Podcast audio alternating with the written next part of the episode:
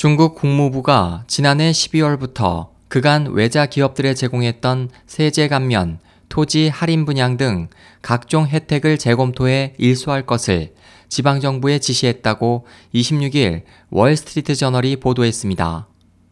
이로 인해 각 지방정부들이 투자 유치를 위해 남발했던 기업 관련 세제 혜택, 보조금 지원 등의 공약을 믿고 투자했던 많은 외자 기업들은 당혹감을 감추지 못하고 있습니다. 보도는 중앙정부가 각 지방정부에게 이달 말까지 기업들에 제공했던 특혜 조치 세부 내용을 제출할 것을 통보했다면서 이로 인해 각 지방정부는 국무부의 승인을 받지 않은 기존의 세제 혜택을 중지할 것으로 보인다고 전했습니다.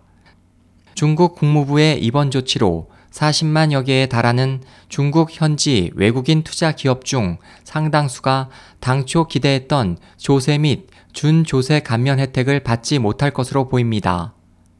딜로이트 컨설팅 2014년 중국 조세 및 투자 자료에 따르면 중국 현지 법인은 법인세와 영업세, 부가가치세, 소비세, 토지평가세, 취득 및 등록세 등 각종 세금과 사회 보험료 등의 준조세를 부담해 왔습니다.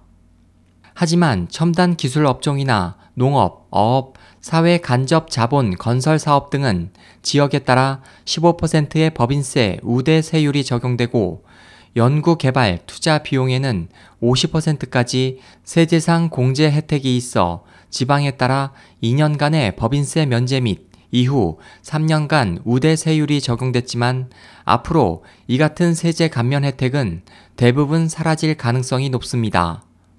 중국 상하이의 미국 상공회의소 소장 케네스 제러슨 당국의 갑작스러운 조치로 많은 기업들이 당혹스러워 하고 있다고 말했습니다. 보도는 지난해 중국에 유입된 외국인 투자 금액은 1조 1960억 달러이지만 앞으로 세제 감면 혜택이 중단되면 중국에 대한 외자 기업의 투자 건수가 급감할 것으로 전망했습니다. SOH 희망지성 국제방송 홍승일이었습니다.